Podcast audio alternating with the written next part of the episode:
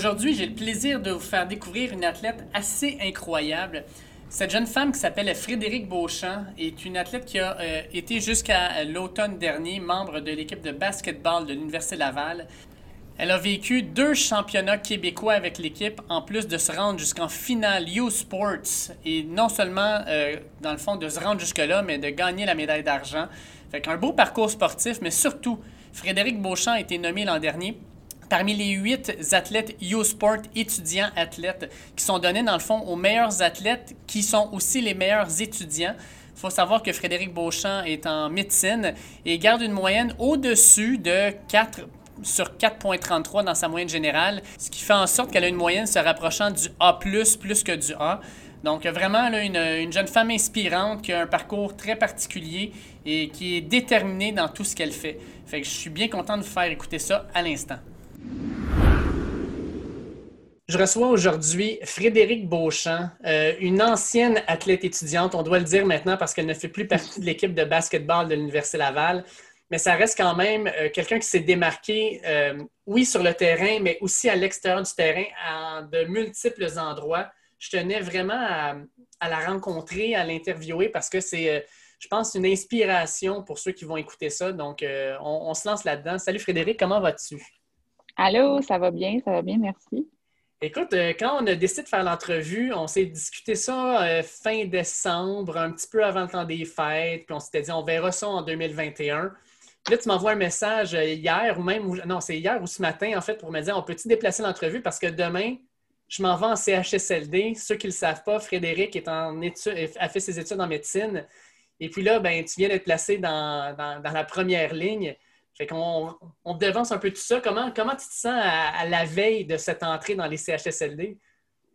Euh, ben écoute, je suis un peu fébrile. Je sais pas exactement à quoi m'attendre. C'est sûr que je suis déjà allée dans un CHSLD, mais pas dans un contexte COVID encore. Euh, mais quand on nous a approchés, en fait, c'est la faculté qui nous a mis au courant euh, la semaine dernière. Fait qu'on a eu, seulement quelques jours de préavis pour nous dire qu'il y avait vraiment besoin de nous. Fait qu'on on, va aller porter main forte. Puis, euh, a priori, c'est sûr que ça déboussole un peu euh, l'horaire parce que là, nos stages sont décalés. Euh, ça change un peu les, prochaines semaines, ce qu'on avait prévu. Mais j'ai quand même été agréablement surprise et contente de savoir qu'on avait comme besoin de nous, qu'on allait servir pour, pour, pour aider ceux qui ont le plus de besoins en ce moment. Fait que je, je, je suis fébrile. J'ai quand même hâte, malgré la situation qui n'est pas drôle, mais j'ai quand même hâte de pouvoir porter mes forces, si on peut dire ça comme ça c'est toute une entrée en matière, dans le fond. Là. Première vraie expérience professionnelle sur le terrain en pandémie. Euh, mm. Écoute, euh, ça va être tranquille dans deux ans. oui, c'est ça, exact. Puis en plus, on, va comme être amené à faire des choses qui ne sont pas nécessairement en lien avec le domaine, ben, avec la sphère médicale. Donc, on ne fera pas nécessairement un travail de médecin. On va vraiment porter main forte. On va assister les infirmières vraiment où est-ce que là, la demande est principalement. Fait qu'on va vraiment être lancé dans quelque chose qu'on n'est pas habitué du tout. J'ai hâte de voir. Ça va être une adaptation, mais si, c'est pour servir, ben tant mieux. Dans un pas si loin passé que ça, tu étais l'une des meilleures athlètes étudiantes, et je mets vraiment l'emphase sur le mot athlète étudiante au Canada. Euh, premièrement, on va le dire, tu étais joueuse de basket. Euh, tu as été sur l'équipe de l'Université Laval pendant trois ans. Euh, Comment, comment, euh, comment est venu pour toi cet amour-là du basketball? Comment, comment tu t'es lancé? Est-ce que c'était au secondaire? Est-ce que c'était même plus tôt que ça? Comment, comment ça s'est déroulé? Euh, c'était vraiment plus tôt que ça. En fait, j'ai commencé vraiment en jeune âge. Je pense que j'avais 8-9 ans. J'étais au primaire. Euh, j'étais quand même une grande sportive. puis mes parents voulaient vraiment que, que je m'épanouisse dans le sport. C'était pour, pour, eux, pour eux pardon, c'était important que leurs enfants fassent du sport. Puis à ce moment-là, je faisais vraiment plusieurs plusieurs sports différents, mais dont le basketball. Puis euh, j'ai commencé euh, justement dans des équipes récréatives. Puis là, j'étais pas pire, j'étais quand même sportive. Puis euh, en secondaire 1, c'est là que j'ai fait mon entrée au Sénat Saint-François.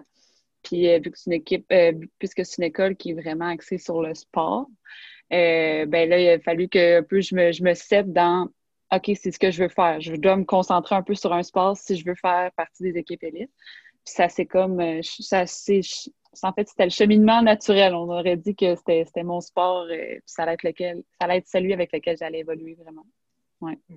Puis, euh, c'est ça. Fait j'ai toujours, ça a toujours été euh, un sport que j'ai beaucoup apprécié. Puis, je pense que je suis un peu plus une fille d'équipe aussi. Euh, l'ambiance, l'atmosphère avec les coéquipières, je pense que j'appréciais beaucoup. Puis, je pense que j'avais a priori une, quand même une facilité pour le sport, ce sport-là en tout cas. Que ça l'a, ça comme aidé un petit peu à tracer mon cheminement à travers tout ça. Parlant justement de ton cheminement, est-ce que tu peux m'expliquer un peu comment s'est déroulé parce que probablement qu'il y a eu recrutement au niveau des cégeps pour pouvoir avoir tes services.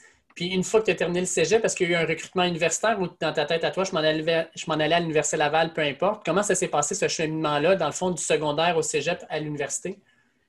Euh, oui, ben, il, y a, eu recrutement au niveau collégial, au niveau du cégep. Euh, à ce moment-là, j'étais recrutée par quelques cégeps quand même. Euh, c'est certain que vu que j'étais à Québec, le cégep de Sainte-Foy me recrutait quand même assez fort à ce moment-là. Mais j'avais quand même des intérêts à potentiellement aller ailleurs.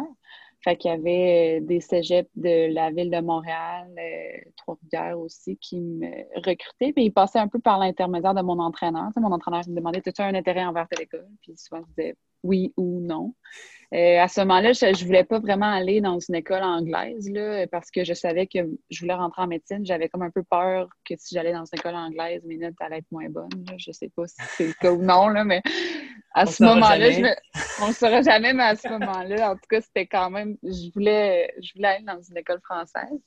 Donc, tu sais, mettons, euh, Dawson, tout ça, ou Vanier, c'était pas nécessairement des, des, choix pour moi ou des options. Puis, euh, pendant un certain temps, j'étais assez convaincue que je m'en allais à Sainte-Foy, en fait. Puis euh, à ce moment-là, le Collège de Montmorency à Laval, il me recrutait euh, aussi.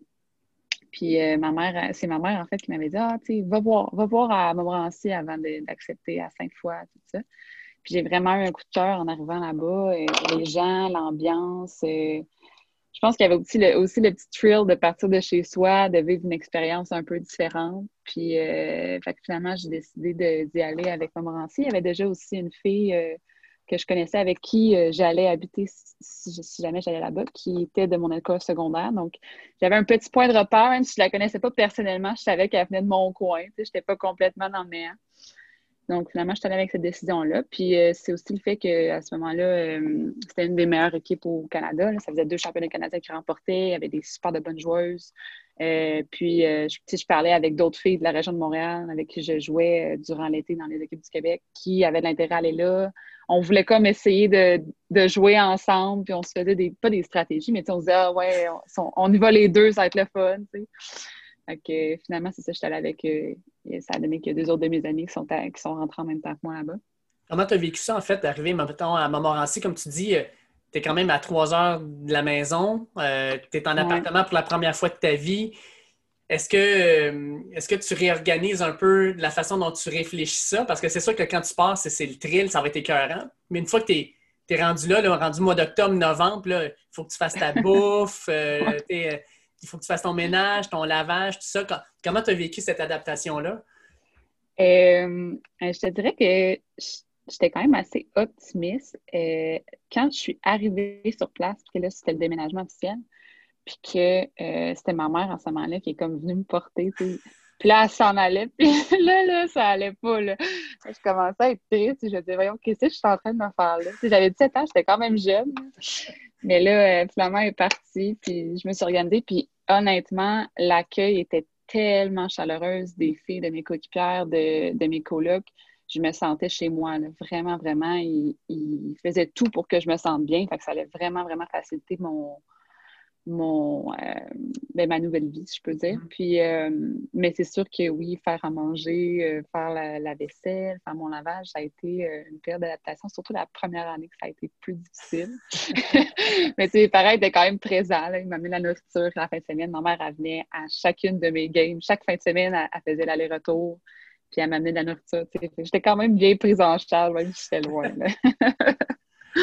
Comment s'est déroulé cette, ce passage-là, dans le fond, à l'Université de Sherbrooke, euh, à l'Université de Sherbrooke, excusez, au cégep de, cégep de Montmorency? Comment s'est déroulé ces, ces, trois ans? Tu l'as fait sur trois ans, fort probablement. Oui. Donc, comment ces trois ans-là se sont déroulés au niveau, euh, au niveau du basket? Au niveau des études, je suppose qu'en étant accepté à l'Université Laval en médecine, ça a très bien été. Mais euh, au niveau sportif, comment tu as vécu ces trois années-là? Tu, sais, tu disais, on était l'une des meilleures équipes au Canada. Il y a des très bonnes joueuses. Au niveau de ton développement, comment ça, comment a un rôle après ça? Euh, je pense que c'est ça.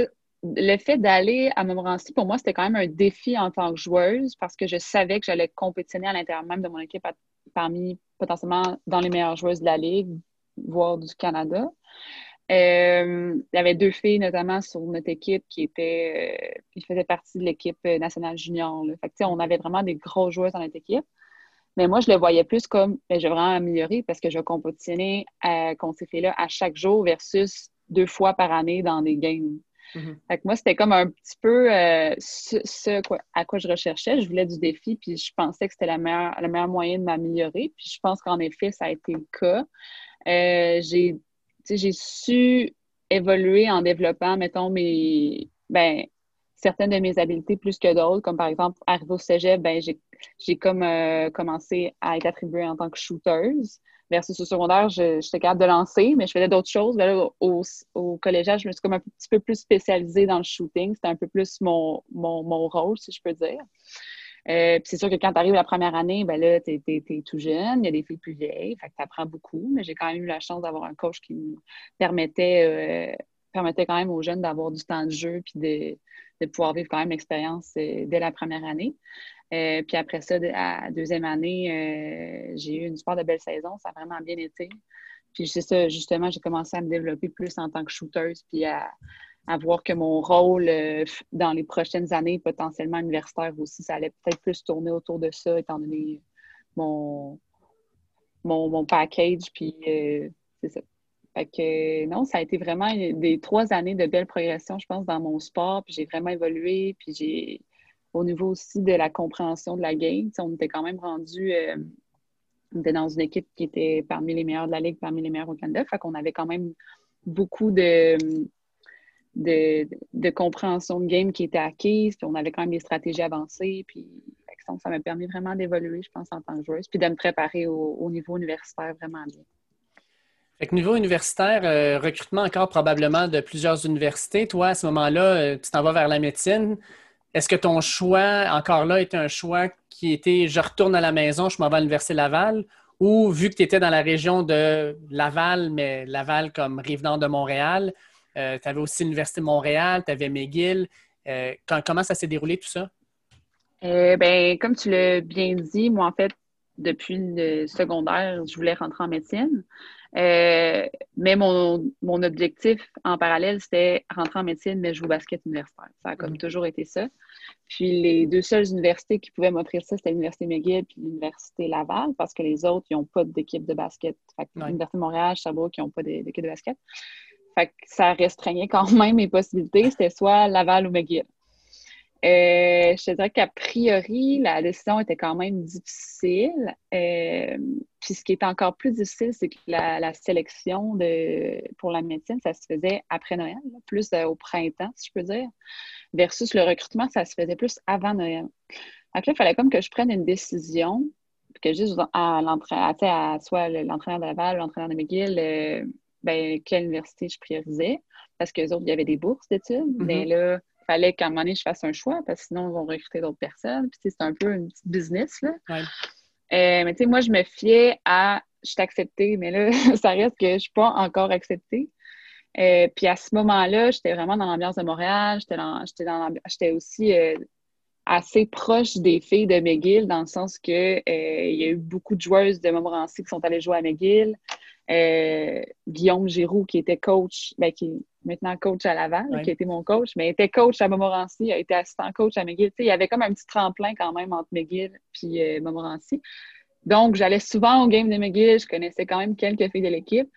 Puis euh, finalement, j'avais décidé avant Noël que si j'étais acceptée dans les deux universités, mon choix s'arrêtait sur McGill. que j'avais dit, j'avais accepté l'offre de McGill puis refusé l'offre en guillemets de Laval. Mm-hmm. Euh, puis là, quand est arrivé euh, les sélections pour la médecine du tout, j'ai pas été acceptée à McGill, mais j'ai été acceptée à Laval. ça a quand même été un gros euh, choc pour moi. Puis là, j'ai communiqué avec l'entraîneur à Laval, puis là, j'ai expliqué la situation.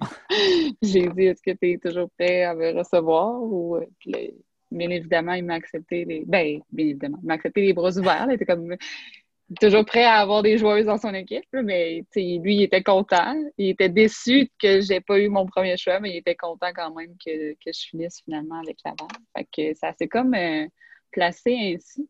Mais après coup, euh, je suis bien contente. Je pense que la vie a, bien fait des choses parce que ça aurait été difficile pour moi d'être tout seul en appartement à Montréal, euh, en médecine, avec le basket, faire mes choses tout seul. Je pense que ça aurait été beaucoup, beaucoup de pression. Mm-hmm. Puis euh, j'aurais eu des stress là, quand même euh, dans ma vie. Puis euh, je pense que ça n'aurait été pas aussi facile que ça l'a été à Laval. Ben, c'est pas que ça a été si facile, là, mais. Non, non, mais on comprend quand même. On comprend, c'est ça. Ouais. Donne-moi deux secondes, je vais juste fermer la porte parce que les enfants sont rentrés. Oui, parfait. Parce que sinon, on va les avoir en background tout le long, puis ça. bon. Ce que je voulais aussi te demander, c'est, euh, bon, là, tu as été, comme tu dis, recruté à McGill, à aussi euh, Laval.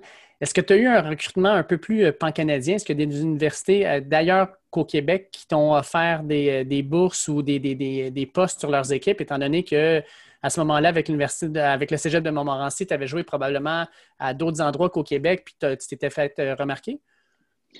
je te dirais non, pas vraiment. Pas vraiment des autres universités canadiennes j'ai l'impression que c'est assez... Ben, peut-être que je me trompe vraiment, là, mais en tout cas, dans, dans les coéquipières que j'avais proches, j'entendais pas vraiment parler des autres universités canadiennes. Euh, c'était plus par rapport aux États-Unis, nous, qu'on mm-hmm. était, ben, pas affiliés, là, mais qui avaient des intérêts à aller aux États-Unis, notamment les deux autres filles avec qui je jouais qui sont allées finalement aux États-Unis euh, jouer NCA. C'était plus le concept d'aller jouer aux États-Unis. Euh, puis mon entraîneur, en fait, euh, au Collège de Morancy, euh, Martin, il, travaillait fort pour placer ses filles où est-ce qu'il pouvait jouer. Puis on en avait parlé quand même longuement. Est-ce que j'avais un intérêt? si j'avais eu vraiment un intérêt à aller jouer aux États-Unis, il y aurait eu potentiellement une démarche à faire. Puis j'imagine que je me serais trouvé une équipe, là, pas nécessairement en division 1, là, mais mm-hmm. Dans une équipe quelconque. Mais étant donné que je voulais aller en médecine, c'était pas vraiment possible parce que là-bas, c'est pas dans les mêmes démarches. Il aurait fallu que je recommence mon cégep. Ça, aurait été vraiment bizarre. Fait que pour moi, c'était comme pas, euh, pas une option du tout. C'était vraiment juste euh, je me trouve une université, une université québécoise. Puis université En tout cas, peut-être que je me trompe, mais les universités canadiennes, euh, dans, dans, dans, mon petit cercle de coéquipières, on n'en entendait pas vraiment parler d'autres. En 2018, tu obtiens le trophée Jean-Marie de Coninck, euh, saluant ton mérite académique à l'Université Laval. À ce moment-là, tu avais une maigre moyenne de 4,30 sur 4,33 qui, euh, bon, elle a fondu à 4,16, mais bon, c'est correct, c'est acceptable, disons-le comme ça. Euh, quand tu reçois ce trophée-là, à ce moment-là, un, est-ce que tu t'y attends? Parce que clairement, tu regardes tes notes, puis tu le sais que tu es, dans le top, mais est-ce que tu t'attends à recevoir ce trophée-là, puis de le recevoir à ce moment-là, quand c'était. À ce moment-là, tu étais à ta première année? Deuxième, oui. Deuxième, fait que tu avais fait ton pre-med, fait que tu étais déjà deuxième année. Et puis à ce moment-là, tu reçois ce trophée-là, c'est comme un, beau, euh, un beau velours à avoir. Ça doit être quand même le fun à recevoir. Là. Vraiment. Honnêtement, je ne m'y attendais pas. Euh, j'ai été surprise. Ben vraiment, quand j'ai reçu le, le, message comme quoi j'étais nominée, j'étais vraiment, vraiment contente. Puis ça, ça, me, ça me touchait. Tu sais, je me disais, bon, euh, mes, mes, efforts sont, sont, récompensés. Puis juste le fait d'être nominée, c'était comme suffisant pour moi.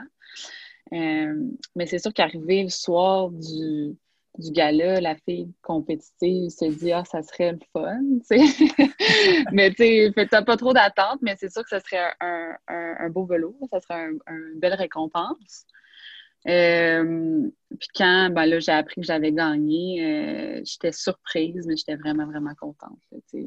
justement, comme, tu as dit, c'est une belle récompense aux efforts que j'ai mis, mais je, je, réalise souvent, mettons, je tu, tu dis ah, euh, tu devais le savoir, tu avais des bonnes notes, mais je le sais, mais on dirait que pour moi, c'est comme ben, je fais de mon mieux, puis c'est pas mon but, c'est pas avoir 100% Mon mm-hmm. but, c'est j'aime ça, mais c'est pas ça nécessairement le but. Puis je, suis satisfaite quand je comprends suffisamment la matière puis que j'ai pas eu de, questions que je, je, comprenais absolument pas. Mm. Tu as donné le meilleur de toi-même. Exactement. Fait que c'est plus ça l'objectif, mais c'est certain, certain que les, belles récompenses, ça apporte toujours euh, beaucoup, beaucoup de bonheur et de, satisfaction.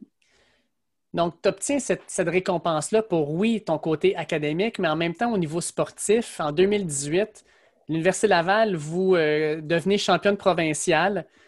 Puis, euh, c'est une première fois en huit ans qu'à l'Université Laval gagne ce titre-là de championne provinciale. Et vous en allez au championnat canadien U-Sport où vous allez gagner la médaille d'argent. Donc, c'est pas juste de gagner une médaille euh, au Québec puis d'être dire on est championne québécoise, c'est que votre parcours ensuite se prolonge et quand, même là, arriver si proche de la médaille d'or, euh, c'est quand même quelque chose. Mm.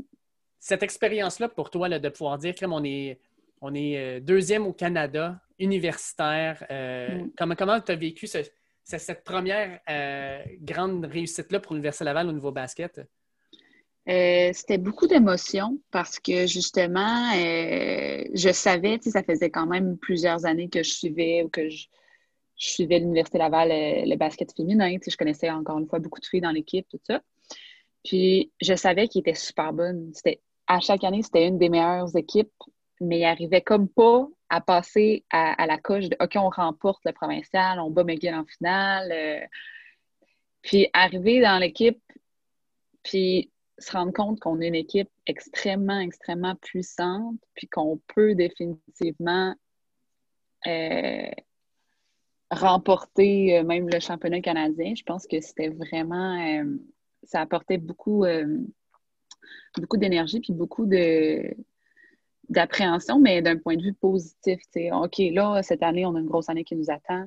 Euh, on travaille fort en pratique, euh, on se dépasse. Euh, à ce moment-là, j'étais encore jeune dans l'équipe. J'avais pas un gros rôle dans l'équipe non plus. Mais je pense que j'étais quand même capable de participer puis de, de faire en sorte que l'équipe devenait meilleure. Puis ça a été ça a été vraiment, vraiment une belle année. On avait une belle ambiance. Puis dans l'équipe, vraiment, ça a été toute une expérience. Comment euh, comment tu as vécu ça, battre McGill dans le championnat québécois, alors que de l'autre côté, c'est ton ancien entraîneur de Montmorency, puis probablement que sur l'équipe de McGill, il y avait peut-être quelques filles que tu connaissais ou avec qui tu avais déjà joué. comment tu vis ça au niveau des émotions? Ah, ben écoute, il faut, il faut savoir euh, faire, faire la part des choses parce qu'au Québec, dans le monde sportif, c'est un petit monde, puis tout le monde se connaît. Tout le mm. monde a déjà joué ensemble, tout le monde a déjà joué contre. Puis je pense que quand on est sur le terrain, c'est autre chose. Puis quand on sort du terrain, c'en est une autre. Puis après, ben c'est sûr que tout de suite après la game, l'équipe qui a perdu n'est pas vraiment en mesure d'aller tant que ça saluer les autres. Mais on, le fait quand même parce qu'on s'apprécie, puis on est des amis en dehors du terrain. Puis euh, c'est sûr que c'est toujours un petit. Avec McGill, il y a toujours un petit, euh, un petit quelque chose parce que oui, j'aurais été censée en fait jouer avec eux.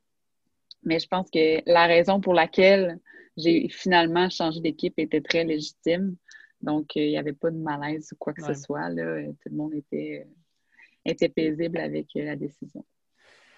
Ce qui s'est avéré être ta dernière année universitaire au basketball a été une année assez extraordinaire quand on regarde un peu le palmarès.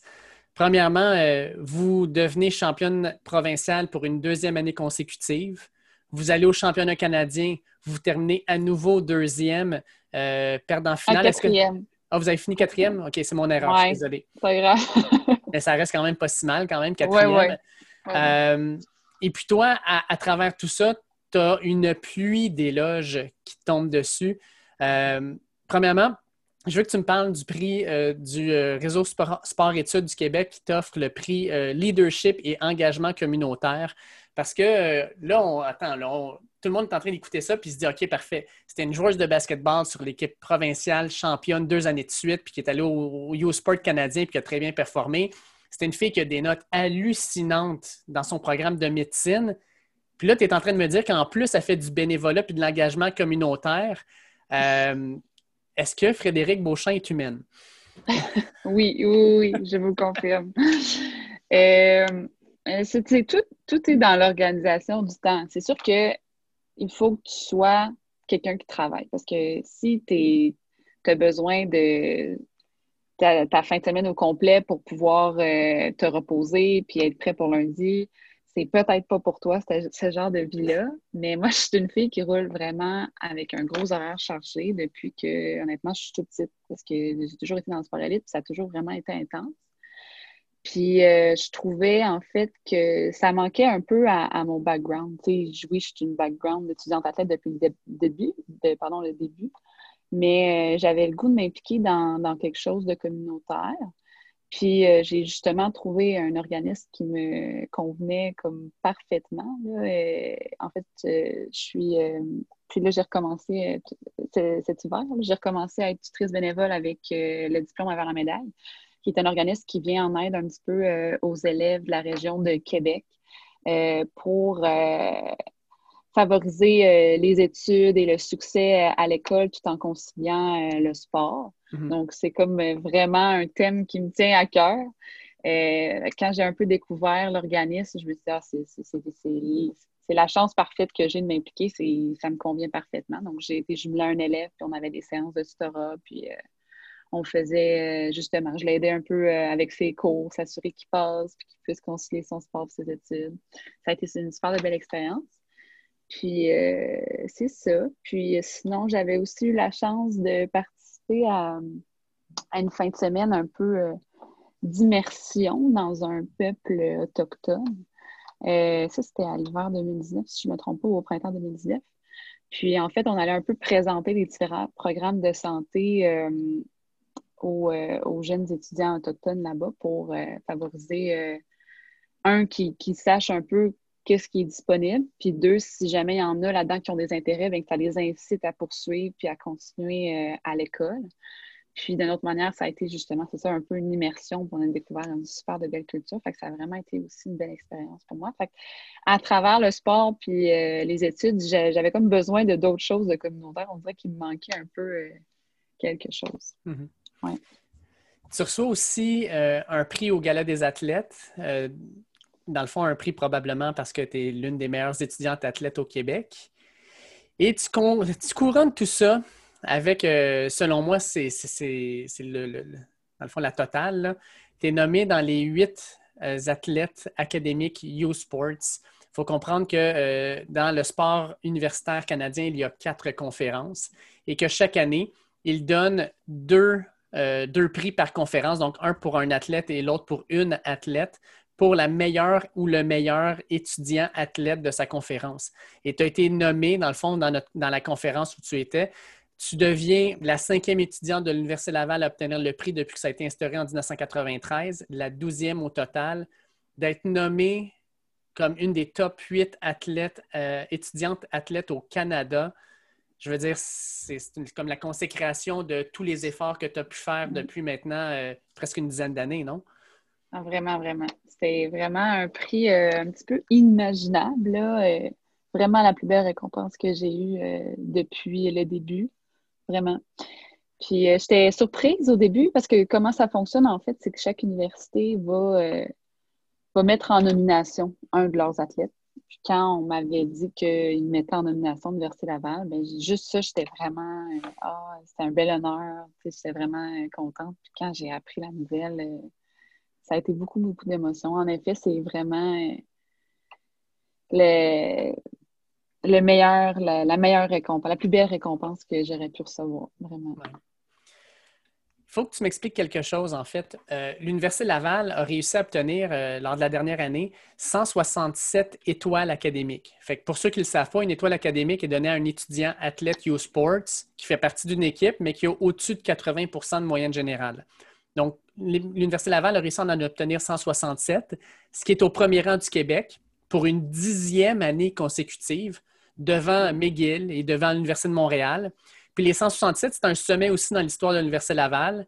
Ce faisant, vous êtes cinquième au Canada, euh, au Canada dans la dernière année à ce niveau-là. Est-ce que tu es capable de mettre le doigt sur ce qui fait en sorte que l'Université Laval, euh, pour la conciliation études et pour les athlètes, ça se démarque des autres universités au Québec? Parce que quand on regarde ça, on se dit, ça fait dix ans de suite que l'Université Laval a les meilleurs étudiants athlètes au niveau des étoiles. Il y a quelque chose de spécial qui doit arriver là. Euh, je te dirais qu'on a quand même beaucoup d'encadrement, dans le sens que si tu as des questions, si tu as discuté dans certains cours, euh, il y a vraiment possibilité d'aller chercher de l'aide assez facilement, puis on va te répondre assez rapidement. Euh, fait que ça, je pense que c'est un des atouts de l'Université Laval. Euh, deux, là, je vais peut-être parler un peu plus pour moi parce que je n'ai pas mm-hmm. l'expérience dans les autres facultés, là, mais l'expérience que j'ai eue avec la faculté de médecine, euh, il y avait beaucoup d'accommodation. Puis, il s'adaptait vraiment, en fait, à notre horaire. Puis, c'est même pour l'externat, j'étais censée justement tenter la conciliation des deux. Puis, j'ai été surprise de l'accueil de la faculté, puis à quel point il y avait possibilité de, d'avoir des accommodements. Euh, fait que peut-être que ça, c'est un autre point qui aide nos étudiants euh, à pouvoir euh, aussi bien réussir à l'école, les, accommodements qui leur sont donnés. je pense aussi que c'est c'est un peu une mentalité. Là, là je, prends ce que je connais, là, mettons l'équipe féminine de basket, on est toutes des filles qui veulent quand même avoir du succès à l'école. On est en tournoi, puis on a des séances d'études, tout le monde, on est ensemble, puis on, il y, en a qui, étudient plus que d'autres, mais mettons celles qui étudient plus, on s'en va dans un local, puis on s'en va étudier pour comme deux heures dans notre deux heures de temps libre. Il y a quand même un esprit d'étude qui, qui, est constamment présent dans, dans le sport, en tout cas de ce que j'ai observé. En tout cas, moi, je, vais un petit peu, tu dis, les, les écoles sont plus accommodantes. Je pense que, sans dire que c'est à cause de lui, là, mais Laurent Duvernay-Tardif, par son accommodement médecine et euh, NFL, ben, c'est une publicité que tu peux obtenir ensuite. Je veux dire, euh, tu sais, mm-hmm. Laurent Duvernay-Tardif, à chaque partie, quand il présente les joueurs, c'est Laurent Duvernay-Tardif, McGill University, puis c'est présenté mm. partout. Je pense que pour les universités, de faire ça, c'est un, d'aider ton, ton, étudiant athlète à avoir les meilleurs résultats possibles, mais tu sais jamais où cet étudiant-là va, se, va se, mm. retrouver, puis après ça, de pouvoir dire, justement, je suis allé à l'Université de Laval, puis ça a été une université qui m'a tellement aidé, c'est une super publicité pour l'établissement. Tout à fait, je suis vraiment d'accord. Je veux terminer avec la, fin de ta carrière, en fait, euh, qui, euh, qui s'est soldée, euh, oui, par le COVID, mais de ce que j'ai lu, c'est que dans ta tête à toi, c'était quelque chose qui était clair parce que, comme tu disais, bon, avec l'externat, j'explorais les façons de voir comment je pourrais jouer au basket et quand même le faire. Mais ce que j'ai lu, c'est que dans ta tête, l'idée était déjà faite que ta carrière se terminait dans les prochains mois. Mm-hmm. Le COVID a précipité un peu tout ça. Mm-hmm qu'est-ce que tu retires de ton expérience de basketball avec les études? Parce que je pense que n'importe quelle personne qui a fait du sport étudiant puis du sport euh, à haut niveau euh, retient des choses de ce sport-là ou euh, c'est quelque chose qui a, modelé la personne qu'elle est maintenant? C'est une grosse question. Quand même. Hein? en fait, moi, quand j'y repense, je me dis, ça fait 15 ans environ que je concilie les deux. Ça, a fait partie intégrante de ma vie. Puis je pense que je le dirai jamais assez, mais ça a été l'élément qui m'a permis de maintenir un équilibre de vie sain. Vraiment, vraiment, concilier le sport et les études. Euh, après, je suis une fille assez intense, assez. Euh, on, je m'assois, puis là, il faut que je finisse ça, sinon euh, je ne peux pas faire d'autre chose. Si j'avais pas eu le sport pour me libérer un peu, je pense que ça, serait peut-être devenu un petit peu malsain. Ou en tout cas, il aurait fallu que je me trouve d'autres passions quelconques pour, euh, euh, justement me, libérer les, esprits de temps en temps. Mais outre ça, euh, le sport, ça apporte tellement de qualité à un étudiant ou à un futur travailleur dans n'importe quel domaine. Ça m'a appris notamment à être vraiment assidue dans ce que je fais. Autant dans mon sport, quand j'avais des pratiques, il fallait que je sois concentrée parce que l'on avait telle stratégie à prendre pour le lendemain, euh, versus assidue euh, dans mon organisation de travail pour à l'école, exemple. Euh, ça m'a permis aussi d'apprendre un peu à jauger avec plein de types de personnalités différentes, mm-hmm. puis à apprécier en fait les, les, habiletés de chacun, puis à dealer un peu avec les défauts de chacun, avec mes défauts à moi, avec, tu sais, pour savoir un peu l'équilibre euh, en tout ça, il est où? Parce que ne veut pas, euh, à notre niveau, c'est notre deuxième famille. on passe, euh, je ne sais pas combien d'heures par semaine avec eux, mais il y a des moments de l'année où on est plus souvent avec notre équipe que notre famille. Donc, ça, ça, c'est ça, ça permet d'acquérir vraiment des, habiletés sociales, mais d'organisation, de dépassement de soi, de, de aussi vaincre des moments difficiles. Ben, j'en ai eu des moments difficiles dans ma carrière. C'est sûr que c'est les beaux moments qui ressortent, mais j'ai eu des, des saisons plus difficiles qu'en tant que fille compétitive, qui est justement, qui, aime avoir du succès, ça a été plus difficile, puis justement de persévérer, puis de se dire, écoute, si je travaille vraiment fort, que je me dépasse à chaque pratique, puis que à un moment donné, ça, ça, les bienfaits vont, vont retomber, puis j'ai vu les bienfaits retomber, puis ça a été comme une petite récompense, mais aussi une leçon de vie à se dire, quand ça va moins bien, je veux dire, il faut que tu travailles plus fort, puis à un moment donné, ça, ça va découler, puis ça va venir euh, naturellement. Je pense que c'est une des plus belles leçons que j'ai eues. Ouais. Puis euh, tu parles d'équilibre dans ta vie que le basketball t'a amené, mais maintenant que tu ne joues plus, ton équilibre, tu vas le chercher comment? oh, c'est une bonne question. En plus, en ce moment, avec tout ce qui est fermé, euh, je me suis acheté des skis de fond. j'ai commencé à faire du ski de fond. je me suis dit, il faut que je retrouve un autre sport parce que là, sinon, euh, ça ne marche plus. J'ai plus d'équilibre de vie. Fait que j'ai commencé à faire d'autres sports d'hiver, que là, c'est pas mal la seule chose qu'on peut faire.